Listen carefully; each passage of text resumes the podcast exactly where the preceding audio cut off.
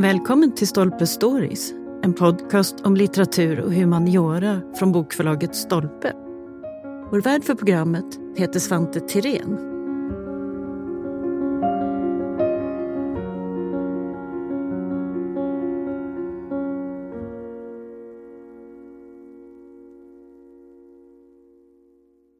I det här avsnittet ska vi flytta oss tillbaka till stormaktstiden med sina överdådigt skulpterade skepp. Det här var nämligen en period då den konstnärliga utsmyckningen av fartyg var särskilt viktig, inte minst i form av rytande galjonslejon och massor av andra figurer och symboler. Men vad ville man egentligen säga med alla de här skulpturerna? Var tanken att man skulle skrämmas och markera kraft? Eller fanns det fler dimensioner i budskapen bakom den här tidens skeppsdekorationer? Niklas Eriksson är en av författarna till den prisade boken Havets bildspråk som går på djupet med att tolka galjonsfigurernas bildvärld. Varmt välkommen hit Niklas! Tack ska du ha! Du är ju då docent i marinarkeologi vid Stockholms universitet. Och om vi börjar där, hur arbetar en marinarkeolog egentligen? Ja, alltså egentligen så gör vi ju ganska mycket samma sak som andra forskare inom historia och arkeologi. Att vi brottas med tidigare forskning och försöker förstå och läsa in oss på det. Och sen försöker vi hitta luckor. Men det som är speciellt med marinarkeologin är att vi tillför nytt källmaterial från havets botten där vi dokumenterar skeppsvrak och andra lämningar också som finns under vatten. Och idag brukar man väl säga ofta att, att det inte går så klara gränser, att marinarkeologi och så att säga, landarkeologi, vad säger man?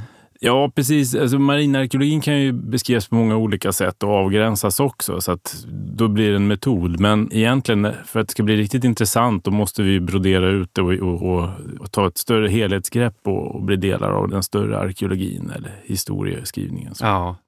Hav och land hänger ju alltid ihop eh, på olika sätt, ja. helt enkelt. Och det här med marinarkeologi har ju blivit väldigt stort, eller i alla fall uppmärksammat på sistone. Och det är väl inte minst tack vare att man hittar så otroligt mycket mer nu. Inte minst modern teknik va, gör ju att man hittar fler vrak och fler delar och man 3D-skannar och så vidare.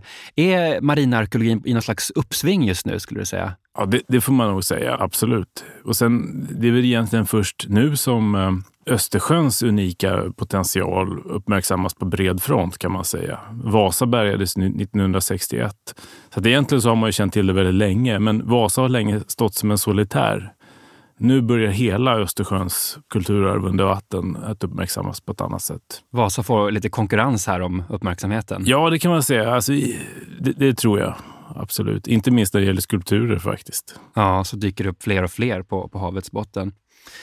Man pratar ju mycket om att Östersjön är en helt unik plats när det kommer till både vrak och bevarade skulpturer och annat. Hur unikt är det här egentligen?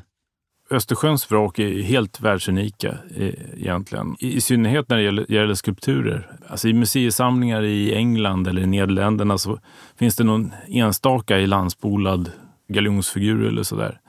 Men eh, det vi har i, i Östersjön det är ju helt komplett bevarade skulpturprogram från olika fartyg många olika typer av fartyg också. Eh, inte bara de här eh, välkända skeppen som Vasa och Kronan eller Riksäpplet, men, men handelsfartyg från många olika sekler och, och, inte minst det här Gripsunden är ju också unik. Just det, så även det vardagliga så att säga finns bevarat då på i Östersjön? Absolut. Och, och, det här är ju spännande för att handelsfartygen utgjorde ju som en, en del av, av de urbana centrarna i, i Europas städer. Så att man kan liksom hitta en del av, av Amsterdam kan man hitta på Östersjöns botten. Och där har man en, en typ av skulptur som ingen har sett sedan 1600-talet. Och det är riktigt unikt.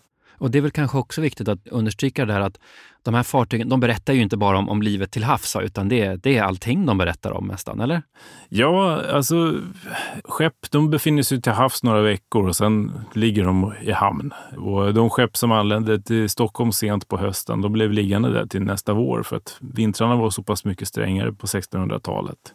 Och under den tiden så utgjorde ju de en del av bebyggelsen i Stockholm med sina skulpturer och, och och allting annat. Och de besättningar som fick övervintra då i skeppen. Så det är intressant att hitta en del av, av staden ute på Östersjöns botten till exempel.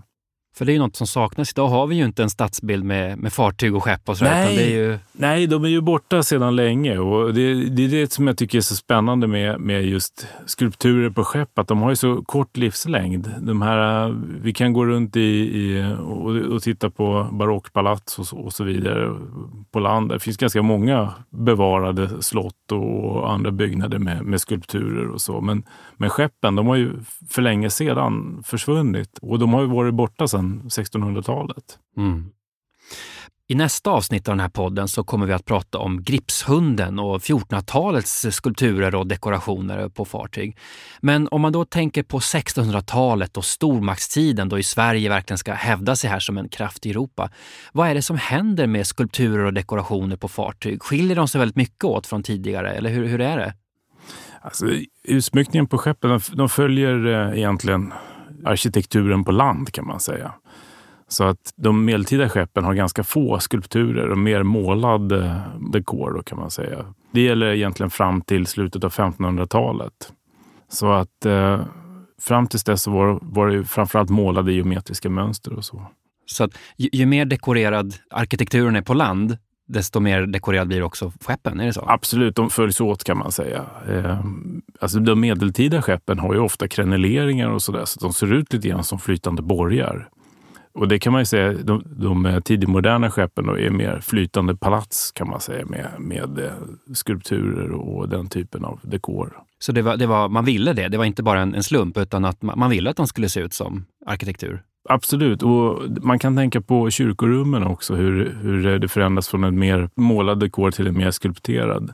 Om man ser till eh, till exempel eh, predikstolar och epitafier och sånt där som man ser inne i kyrkor. Så den typen av skulpturelement kommer på skeppen också samtidigt kan man säga. Så det finns många samband där, just att allt hänger ihop helt enkelt. Kyrka, slott och handelshus i städerna och fartygen. Absolut, så är det. Och amiralitetets bildhuggare, de jobbade ofta i, i kyrkor också. Så det är samma personer egentligen som hugger eh, ornamenten i kyrkorna som hugger dem på skeppen också.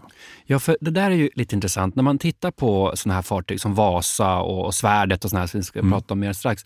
Det måste ju ha varit en väldigt stor arbetsstyrka av konstnärer och skulptörer och andra. Hur, hur såg det där arbetet ut?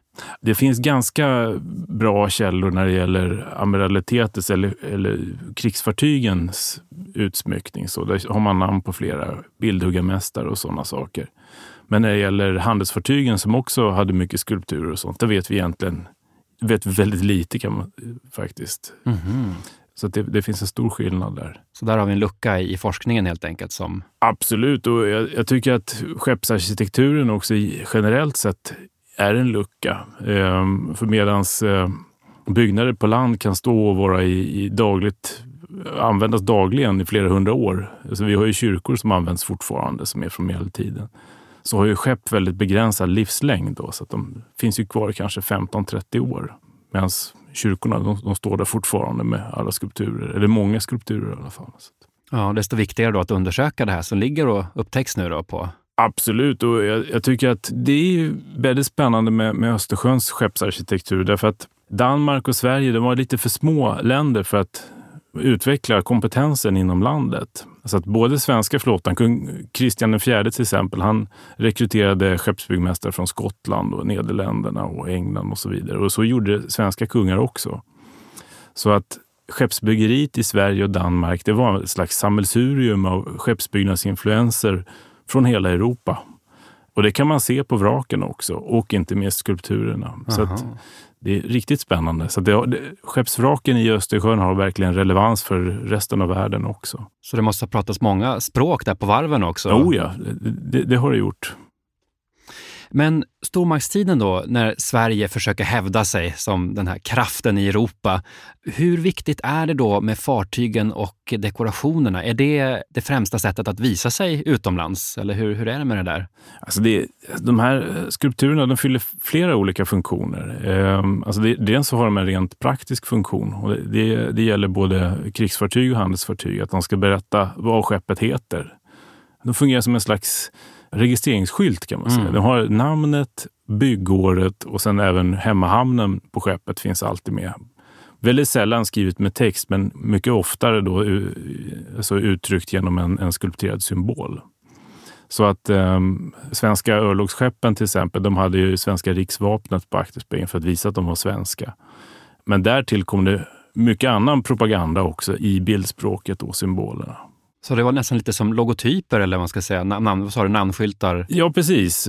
I, I dess enklaste form då, då kan man titta på handelsfartygen. För där har man, har man egentligen bara namnet i form av en svan eller en ros eller en, ett bibliskt motiv kanske. Profeten Abraham som håller på att offra sin son eller liknande. Och sedan har man byggåret 1636 kanske det är. Och sedan där ovan då så har man eh, ett vapen för eh, hemorten, så vilken stad det tillhör. Men när man går till krigsfartygen då så är det betydligt mer komplext. Därför har man mycket fler skulpturer och mycket mer propaganda att tuta ut så att säga. Där har man ofta en, en, bild av eh, kungen högst upp, som på Vasa till exempel. Där har man en ung Gustav II Adolf högst upp och sen så har man folket representerat. Och sen kommer riksvapnet och sedan så blir det längst ner på akterspegeln, längst ner mot vattnet, så har man mer djävulska monster och, och, sånt som uttrycker det här det, det gudomliga där uppe då med kungen och fosterlandet och alltihopa. Och sen så längre ner så har man då en, en, kontrasterande bild. så att säga. Det är väldigt många saker som ska kommuniceras ja, här. Precis. På, ja, Jo, så att eh, ryckt ur sitt sammanhang så kan det vara lite svårt att förstå. För att det beror lite grann på, precis som bokstäver i en text, så beror det på liksom, betydelsen kommer utifrån var de sitter på skeppet också, var de sitter på akterspegeln. Så det där är någonting som man måste titta på formen på skulpturen och se var den suttit för att förstå sitt sammanhang. Det är ett helt bildprogram som följer olika serier av händelser och symboler. Och... Ja, precis.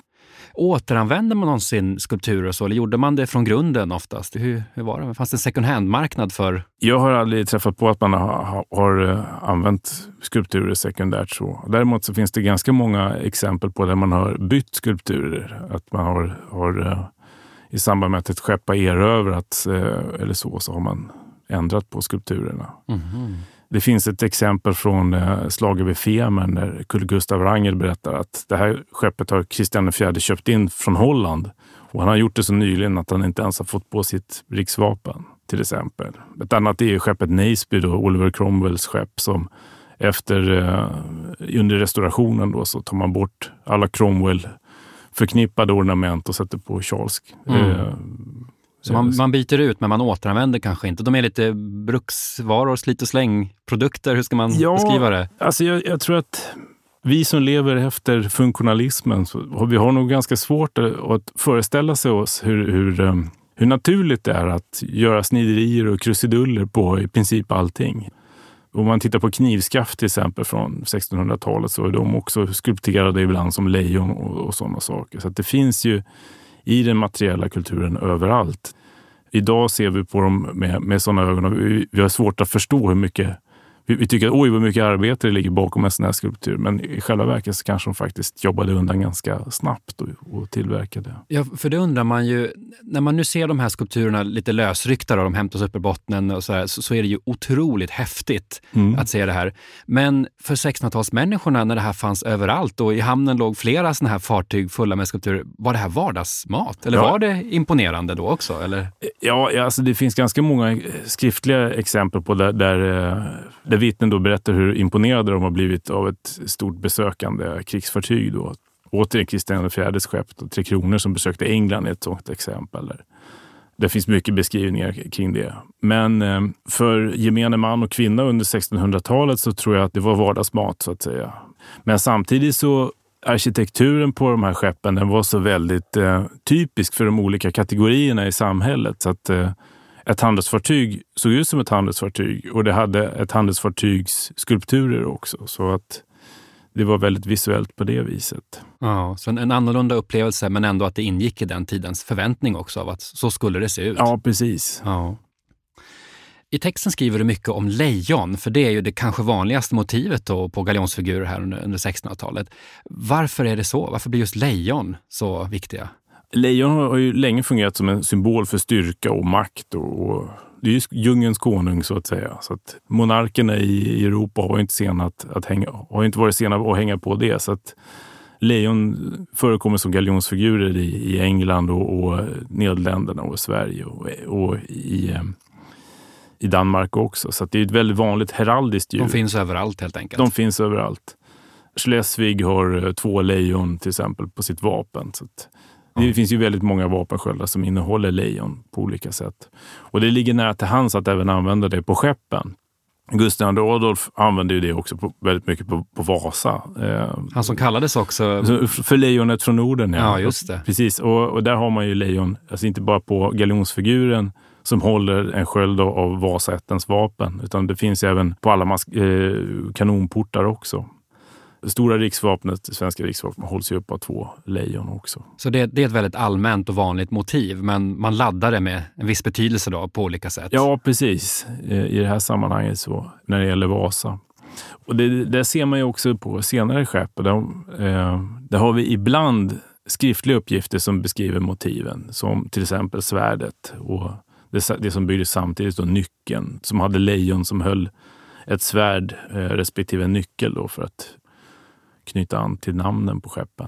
Ja, och vi kan väl gå in lite på dem. För just nu är det ju flera sådana här fartyg som har börjat uppmärksammas, inte minst för att man ju hittat dem på, ja. på bottnarna. Men om vi börjar med svärdet till att börja med. Eh, vad, är, vad är det för slags fartyg och vad, vad är det som ligger där nere på bottnen? Svärdet är jättespännande. Som jag nämnde tidigare så Sverige, precis som Danmark, då, rekryterar skeppsbyggmästare från utlandet väldigt mycket. Och han som var skeppsbyggmästare för svärdet hette Jakob Voss och han eh, rekryterades från Nederländerna. Så att han, precis som Vasas skeppsbyggmästare, byggde i, eh, på holländskt maner så att säga. Men eh, det som är kul med svärdet är att det är det sista skeppet egentligen i den här holländska traditionen som, som byggs för svenska flottan. Mm. Och ett av de absolut största också. Hur stort är det om man ska ge en bild? Jag har att det är exakt lika långt som Vasa, men betydligt bredare och har 20 kanoner till eller någonting sånt. Där. Så det är betydligt större och, och kraftigare i det avseendet. Det är kolosser de här verkligen. Ja, som, det är, det är verkligen. Men, men de kunde ta sig runt i alla fall. Det var ändå funktionsdugligt. Ja, absolut. Eh, svärdet var nog kanske inte ett, det mest välseglande, men ett av, de, ett av de som seglade väldigt bra. För att det var det andra viceamiralsskeppet var det när, när eh, det sjönk. Och vad fick svärdet då för slags skulpturer? Och... Det som är spännande med, med svärdet, alltså svärdet gick under en och en halv timme efter det betydligt mer välkända skeppet Kronan. De är ju båda döpta efter riksregalien. Kronan, svärdet, nyckeln och äpplet. Och. Men eh, det som hände var att skeppet blev antänt av en brännare och började brinna och sen när elden nådde krutförrådet så exploderade det. Och när det small så försvann hela aktre delen av fartyget. Så det vi har kvar är den förliga delen med galjonen. Och det man kan se av det, det har ju bara dokumenterats på botten. Det, det man kan se är att det tycks ha ungefär samma motiv som Vasa då, som byggdes eh, 30 år tidigare. Så att det är liksom en, en kontinuitet där under 30 år på 1600-talet mellan Vasa och, och svärdet som man kan se. De tillhör samma familj. För, mm. för var det viktigt också om man tänker på just krigsskådeplatserna, att, att hålla någon slags eh, konsekvent eh, uttryck eller stil i det här? Skulle man känna igen? Ja, då hade man mycket flaggor och sånt där för, för att känna igen vilket skepp som var vilket då. Så flaggarna var det främsta man behövde ha för att visa tillhörighet? Ja, i, i stridens hetta så, så var det det. Och då, mm. då kunde man ju se om ett skepp hade erövrats också, att ta ner flaggan. Ja. Men om vi tänker ett annat fartyg då, Riksäpplet, som ju också är ganska känt. Vad kan man säga där? Vad är det för dekor? Det som är spännande med, med Östersjön, som jag nämnde tidigare, att det, skeppbyggnadsinfluenser från hela Europa finns då samlade och, har sjunkit i, i Östersjön. Och det man kan se då, 1659, så rekryterar eh, svenska flottan eh, engelska skeppsbyggmästare. Och det handlar helt enkelt om att Sverige har hamnat i krig med, med Holland. Och då bryts den här kontinuiteten med holländska skeppsbyggmästare. Och det som är intressant är att engelska skepp och holländska skepp, de, de skiljer sig en hel del i, i, stil. Och det är inte så konstigt egentligen för att materiell kultur, oavsett om det handlar om hus eller bilar eller vad det nu må vara. Man, man kan ju känna igen en amerikansk bil om man jämför med en europeisk och, och så vidare. Så det, det, är likadant med skepp kan man säga. Och de engelska skeppen vid den här tiden, de, de är betydligt mer långlivade. Eh, de är betydligt dyrare att bygga och de har lite andra proportioner också. Och de har en annan annan stil på skulpturerna som de dekoreras med. Och, och, när man då hämtar skeppsbyggmästare då från England, då tar man med sig även skulptörer och andra typer av hantverkare? Exakt, så att för att kunna göra det här nya skepp i den här nya stilen. Och man har en del trassel med det, för att de engelska skeppen har till exempel betydligt mer fönster i akten. Och då har man svårt att få plats med all den här informationen som man måste få in då på, på akterspegeln. Det går en hel del brev mellan Amiralitetet och varvet i, Göteborg då, där riksäpplet byggs. Man, där man diskuterar det här. Hur, hur ska vi få in både namnet och riksvapnet och allting på, på den här lilla ytan? Men det betyder alltså att eh, riksäpplet det är lite en ny generation av fartyg som det tillhör då? Absolut. Det, ja. det, då börjar den, den engelska eran kan man säga i Sverige, svensk skeppsbyggeri. Finns det till att börja med ett riksäpple på fartyget? Ja, det finns det. Eh, det var ett igenkänningstecken. Då. Svärdet hade ett, eh, två lejon som höll ett svärd. Kronan hade två lejon som höll en krona. Så det finns en, eh, en riksäppleskulptur från vrakplatsen faktiskt som har bärgat. Men om den har hållits av lejon, det, det ska jag låta vara osagt faktiskt. Kan man kanske upptäcka det om man gräver vidare där nere? Eller? Det är inte omöjligt för att riksäpplet har aldrig systematiskt undersökts. Det, det, har bärgats en hel del skulpturer från det här vraket under 150 år faktiskt, så, så länge som man har varit där och dykt. Då. Men eh, det är först med min riksäpplebok egentligen som de här skulpturerna sammanställts. Så mer forskning återstår i alla fall att, ja, att absolut, göra? absolut. Det finns ganska många sådana här exempel på skulpturer som har bärgats och lämnats in till museer och, och därefter har ingen egentligen forskat på dem. En annan sak man ibland glömmer är ju att allt det här, om jag förstått rätt, var ju målat också. Ja. Var hela fartygens utsida målat eller var det just skulpturerna som fick måleri? Större delen av skeppens sidor var ju ofta kärade och sen den, den översta delen av skeppen var målade i någon färg och sedan hade man målade skulpturer också. Och det där skilde sig åt mellan olika länder. Eh, till exempel så det, det, finns ett trendbrott 1637 när skeppet Sovereign of the Seas byggs i engelsk skeppsbyggeri. För det skeppet var helt och hållet förgyllt. hade bara förgyllda skulpturer. Det var extremt dyrt. Det grävde ett enormt hål i statskassan när de skulle bygga det stora, jättestora skrytskeppet. Och sen så målade de skeppets övre eh, delen av skeppets sida svart så att det här, eh, de guldskulpturerna avtecknade sig väldigt häftigt mot en svart botten. Och engelska skepp efter det, de, de eh, som ett slags citat kan man säga, eller referens till till eh, Sovereign och Sea så målade skulpturerna gula, eh, eller gulockra. Så att det såg ut som med lite god vilja. Så. så ett fartyg kan också väldigt stor påverkan för hur oh. de andra byggs? Alltså det, det oh, behövs ja. som föregångare och sen sprids det? Ja, i, i det här fallet så är det så att det, det gjorde ett väldigt stort avtryck genom engelsk skeppsbyggeri. Men eh, engelska skeppsbyggmästare, när de kom till Sverige sen, som Francis Sheldon till exempel, som byggde riksäpplet, hans skepp var förmodligen polykrom. Alltså. De hade naturliga färger, precis som... Mångfärgat va? Eller? Ja, precis. Mm. Som holländska skepp hade vid samma tid. Och även Vasa för den delen. Man undrar ju, underhållskostnaderna måste ju ha varit ganska stora också? Va? Ja, visst. Det måste målas. Trillar de av ibland och så, skulpturen, eller skadas? Hur, hur är det där? Det känner jag inte till. Alltså, det finns de här van der Velde-målningarna, eller teckningarna framför allt, förlagorna för målningarna. Eh, Willem van der Velde, den både den yngre och den äldre, som har ritat skepp där med sönderskjutna galjoner och sånt där. Så att eh, naturligtvis så skadades de i, i samband med strid och även i stormar och sånt där. Men eh, jag har inte hittat något underhåll för det när jag rotat i, i källmaterial. Så där. Men man, man ser ju inköpslistor för olika färgpigment och sånt i, i källmaterialet. Men de var säkert dyra att bygga och dyra att hålla fina helt enkelt? Ja, absolut. Och, och ett, ett träskepp håller ju inte särskilt länge heller. Utan efter 10-15 år, då är det dags att göra en ordentlig eh, upprustning. Mm. En annan sak man slås av det är ju också att även om det myllrar av olika symboler och, och figurer och sånt där, så finns det ju, som vi pratade om tidigare, lite bildprogram och mm. gemensamma. Var hämtar man inspiration ifrån? Finns det mönsterblad, förlagor? Hur, hur kommer det sig att, att det ändå följer de här normerna som fanns? Jag tror att det finns en, en pragmatik där. Att vissa skulpturer ska ju finnas där av praktiska skäl. Som riksvapnet och namnet och, och, och kungen och sådana saker. Om det rör sig om ett krigsfartyg. Men sen tror jag man har ganska mycket plockat inspiration från andra, från eh, landskulpturer också. För att, och fyllt ut då runt om så att säga. Okej, okay, så det fanns kan man säga ett basbehov av namn, kung, vilken nation så att ja. säga. Men sen kunde man vara lite mer kreativ? Ja, ja, sen finns det nog lite fria händer också. Alltså det, det som ett exempel då så finns det en eh, häxliknande figur. Alltså den, enda parallellen jag hittat till det är pamfletter om, där de varnar för häxeri och sådana saker. Där finns det en kvinna med bockfötter till exempel och, och ett gethuvud. Den skulpturen den, den hämtas från England med skeppet Riksäpplet egentligen.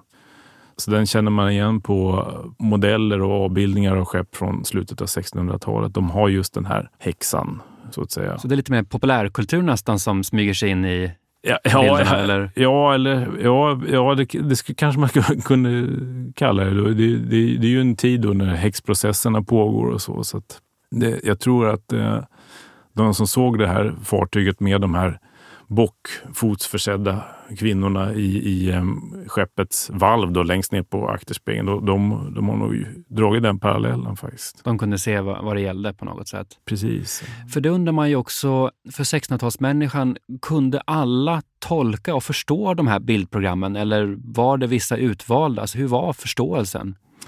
Det är en jättebra fråga, men jag, jag föreställer mig att eh, gemene man och kvinna faktiskt kunde de kunde känna igen vad skeppet hette och varifrån det kom och, och sådana saker. Den här praktiska delen.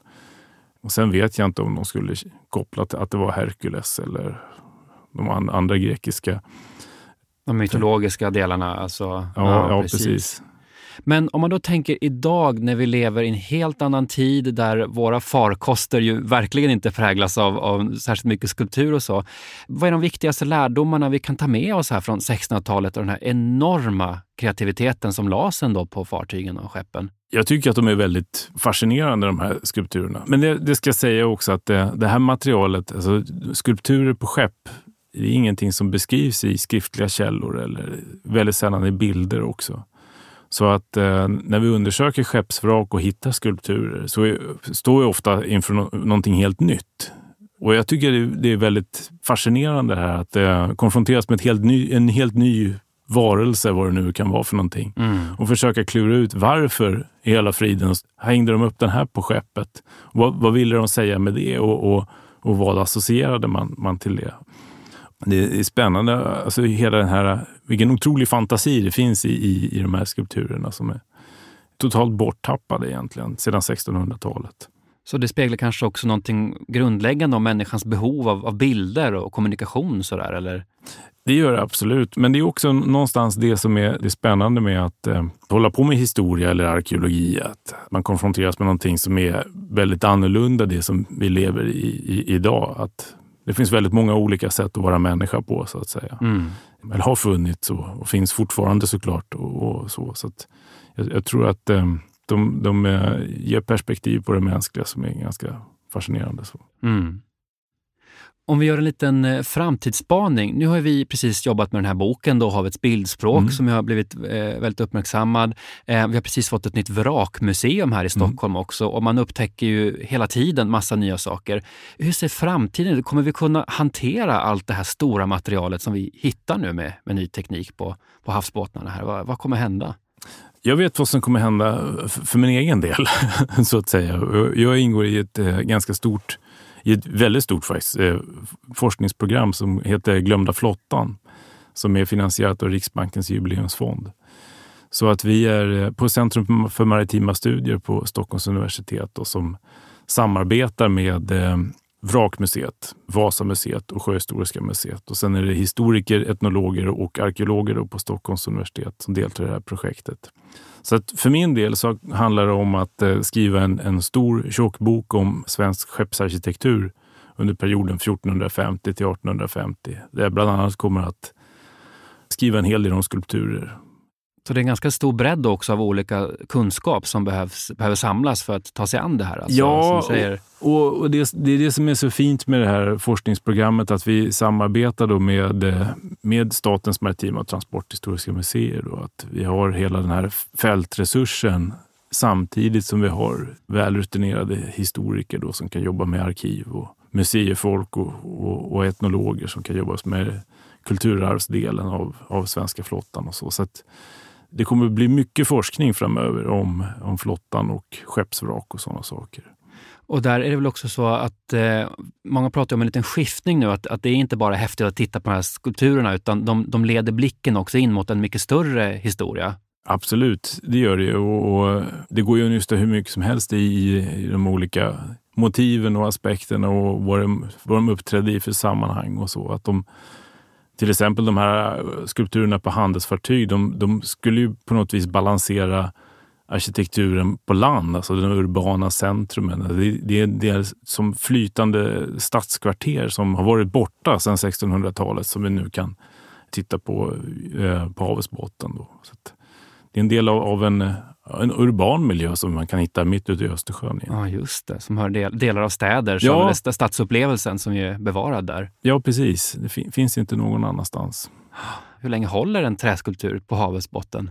Träskulpturerna håller ganska bra så länge de är nere i sedimenten. Alltså, om man tittar på Vasa till exempel så är skulpturerna i många fall mindre eroderade än bordläggningsplankorna. De har lossnat när, de har, eh, när, när spikarna har rostat bort och sen så har de sjunkit ner i sedimenten. Och där klarar de sig väldigt bra från erosion och, och sådana saker. Men så länge de hamnar på botten och täcks av sand eller sediment då, då kan man vara ganska säker på att de bevaras? Då klarar de sig, tack och lov. Mm. Ja, vi får se hur det här utvecklas och framförallt också vad mer man hittar då på, på bottnarna här framöver. Det kommer hittas betydligt fler vrak, det är jag övertygad om. Ja, så är det nog. Ja, men jättestort tack för att du kom hit. Tack ska du ha. Det var trevligt att komma hit.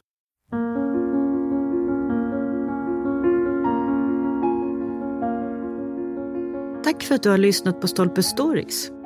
Missa inte att du som lyssnar har 20 rabatt på bokförlaget Stolpes titlar hos Bokus.com. Aktivera rabatten genom att ange koden STOLPE20. Och för att lyssna på fler avsnitt, följ oss där poddar finns och på sociala medier.